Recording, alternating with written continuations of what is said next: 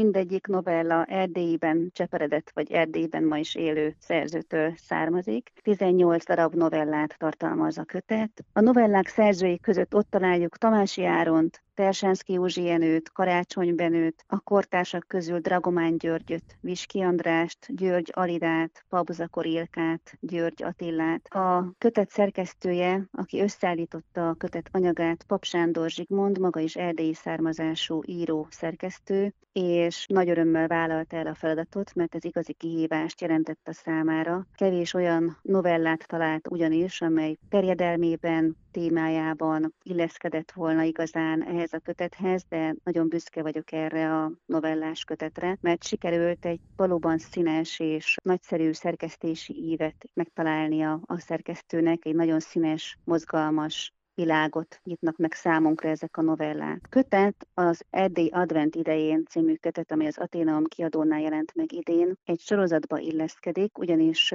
korábban is jelentek már a korábbi években az Aténeumnál karácsonyi témájú novellás kötetek, így például az Ünnepek ünnepe, a Csodákkal teli éjszaka című kötet, vagy a Karácsonyról álmodók címmel megjelent kötet 2016-ban, vagy tavaly 2021-ben a Karácsonyi Hangulat című kötet. Ez ünnepkor, karácsonykor mindenki egyfajta felfokozott hangulatban van, és hát nyilván ilyenkor ezen témát körüljáró, vagy ehhez kapcsolódó témájú novellák, írások, azok sokkal jobban, hogy így mondjam, megölnek az ember szívében. Így van, egyetértek ez a kötet, és a kötetek sora, a karácsonyi témájú novellás köteteink mind a karácsonyi hangulatot varázsolják a fa alá, így nagyszerű ajándékkötetek is lehetnek ezek a könyvek. Klasszikus és kortárs novellákat egyaránt tartalmaz az új kötetünk is. Én egy novellát szeretnék kiemelni, mert nagy kedvencem lett Berde Mária, vagy Erberde Mária, aki már elfeledett, de a maga korában, a 20-as, 30-as években Erdélyben egy kimagasló és tekintélyes irodalmi személyiség volt, regényeket, novellákat, még drámákat is írt, drámáit